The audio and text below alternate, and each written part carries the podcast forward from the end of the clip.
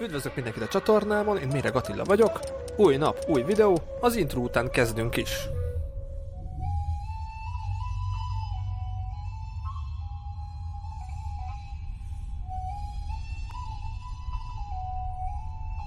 Szia Peti, üdvözlött Bécsből, köszi, hogy bejelentkezel Tenerife-ről. Szerbusz Attila, sok szeretettel köszöntelek és köszöntöm a nézőket. Te zenész vagy, és zenészként is sokat utaztál, de végül Tenerife-re, a Kanári-szigetekre lyukattál ki, hogy neked mi a sztorid? Elnagyolva az elmúlt 25 évet azt a zenészként dolgoztam, először Magyarországon klubokban játszottam, jazzklubokban, utána hotelekben, egy nap kaptam egy lehetőséget, hogy a Kanári-szigeteken keresnek zongoristát. Egészen pontosan 2009. decemberében a ötcsillagos Sheraton Hotelbe 10 nappal szenteste előtt zongoristát kerestek. Akkor én ezt az alkalmat megragadtam, és kijöttem először Fuerteventurára, ahol két évet éltem és dolgoztam, és két év után Fuerteventuráról áttettek eh, Tenerife-re. És azóta én végül is itt élek és dolgozom a Kanári-szigeteken, mint zenész. Este 7-től 10-ig, 8-tól 11-ig egy 3-4 órás munkaidő van. Hogy emellett, hogy úgymond ne unjam teljesen el magam, elkezdtem kiállni a természetbe. Mind a ketten szeretjük a természetet, és te elindítottad a Vulcan walkers a vulkánjárókat, hogy pontosan ez, ez mit akar, mi a célod ezzel a közösséggel? A Vulcan Walkers az egy álom és egy, egy megvalósulása annak, amit én igazából csinálok, illetve szeretnék csinálni a következő években a szigeten. Eleinte ez egy sima Facebook oldalnak indult, aminek az volt a neve, hogy Deli Péter Photography. Majd ez egy idő után átalakult fotós oldalból ilyen sportfotós oldallá, és egyre több tartalom került bele, ami mind buvárkodás, sziklamászás, kanyontúrák, kajakozás, gyaloglás. Igazából ezekből hármat emelnék ki. Most ez a kajakozás, a kanyoning és a kirándulások. Az egész Vulcan Walkers úgy alakult ki, hogy gyakorlatilag az unoka öcsém azt mondta, hogy menjünk le horgászni az óceánpartra, lementünk horgászni egy horgászbottal, és akkor én ültem a parton, és azt gondoltam, hogy te, megyünk egy szigonyt jó, akkor vettünk egy szigonyt, hogy közelebb kerüljünk a halakhoz, akkor rájöttem, hogy hú te, én fázom, úgyhogy vegyünk egy neoprén ruhát. Akkor rájöttem, hogy nem merülök le a neoprénnel, vettünk olmot. És akkor így szép lassan elkezdtem búvárkodni. Letettem a búvárvizsgáimat. Majd eljött egy nap, amikor annyit töltöttem a vízben, gyakorlatilag napi két órát ben voltam a vízben, heti tíz nap egymás után.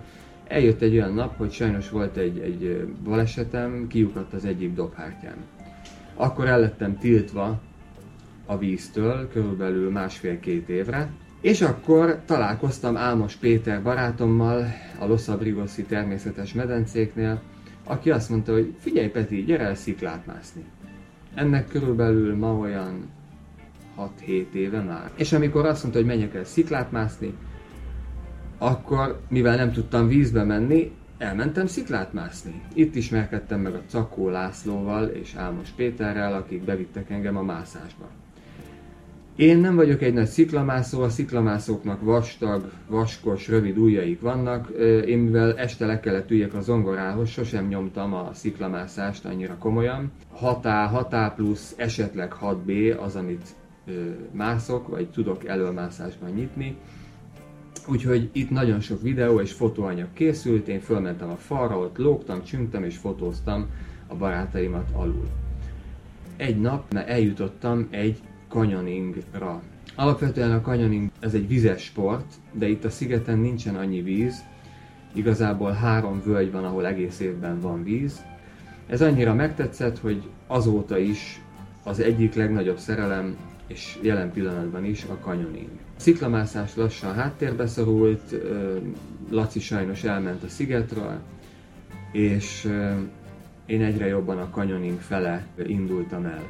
Volt nagyon sok buktató az elején, eleinte nagyokat álmodtunk, volt olyan, hogy ugye megálmodtuk, hogy megcsináljuk ezt a sportklubot, és akkor rá kellett döbbennünk, hogy hé, stop, jött a visszajelzés a magyaroktól, akár a magyar fórumokon, mikor egy ilyen hirdetést meghirdettünk, hogy hát jó van srácok, de ez nagyon veszélyes dolog, van-e képesítésetek, van-e biztosításotok, stb. stb. Van-e cégetek, fizetitek-e az adót, és akkor így, ja, bocsánat, akkor így csönd, szájbecsuk.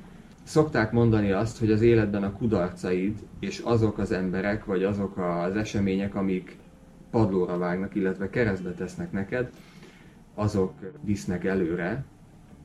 Zárójelbe tenném, ha egy nyertes, győztes alkat vagy, akkor ezek előre mozdítanak, mert nem, nem a padlóra vágnak, hanem csak motiválnak. Úgyhogy részben a Vulcan Walkersnek ez is egy nagy motivációja volt, hogy rengeteg buktató volt az elején. Megjegyezném itt azt is, hogy ami kifele megy egy Facebook oldalon, mind fotó, mind videóanyagban, az egy dolog. De a valóság az rengeteg munka, rengeteg készülés, rengeteg buktatón való áthaladás, illetve átjutás az, annak az eredménye, amit egy Facebook oldalon az ember lát. Úgyhogy napjainkban, illetve ha az elmúlt három évet veszem nagyító alá, akkor azt kell mondanom, hogy nagyon-nagyon boldog vagyok, és nagyon szerencsés vagyok, hogy sikerült eljutnom egy iskolába, ahol jelen pillanatban megszereztem egy két éves képzés során Technico Deportivo en Media Montaña Nivel DOS. Ez, ez egy hegyi vezetői diploma gyakorlatilag, de egy kicsit több annál, mert nem csak hegyi vezetőként funkcionálok, hanem oktatóként is. Úgyhogy akár iskoláknak, iskolás gyerekeknek szervezhetek olyan túrát a fenyőerdőben, hogy tájékozódási verseny, vagy biztonság a, hegyekben, ezekről mind oktathatok is jelen pillanatban, amellett, hogy vezethetek túrát hegyen, és vezethetek túrát hóban is.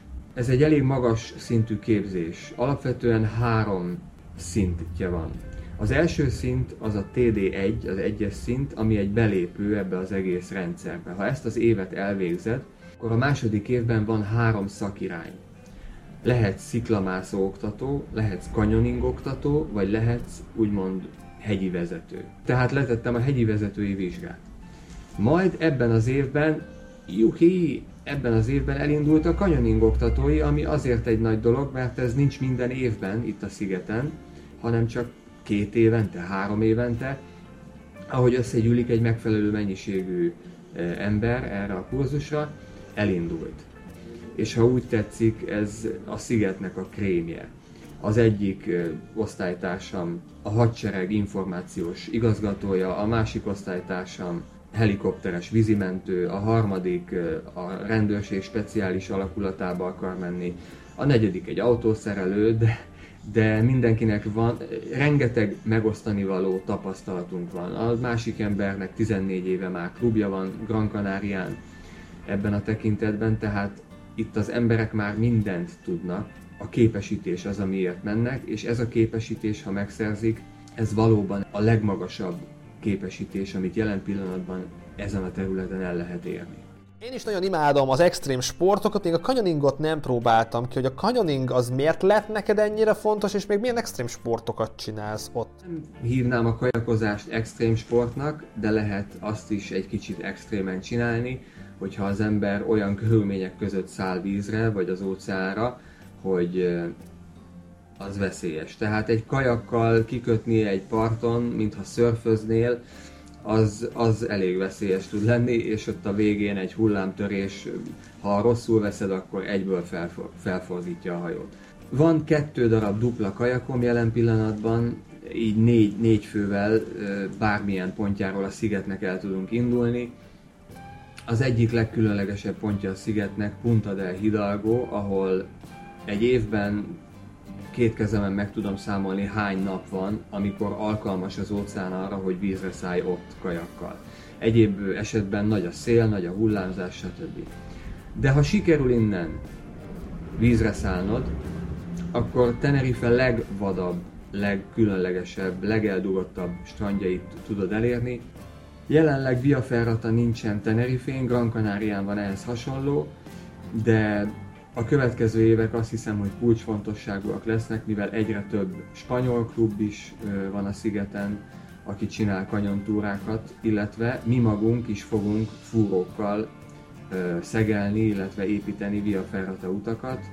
erre minden lehetőségünk meg lesz, amennyiben elvégzem az iskolát. Azt mondják mindig, hogy a, a canyoning egy extrém sport, illetve hogy ezek extrém sportok. Minél inkább az ember belekerül ennek a, a mélyébe, én annál kevésbé látom extrémnek.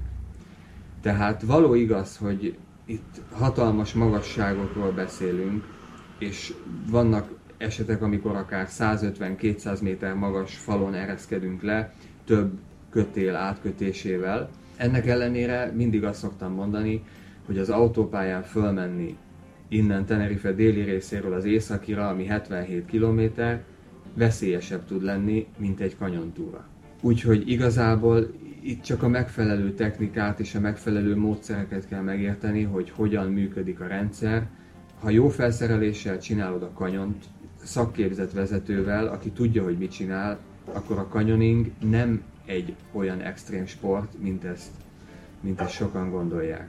Úgyhogy a Vulcan Walkers egyik feladata és célja a jövőben az is lesz, hogy a canyoningot, mint sportot minél jobban népszerűsítsem. Elsősorban, mivel magyar vagyok, nem szoktam különösen magyarkodni.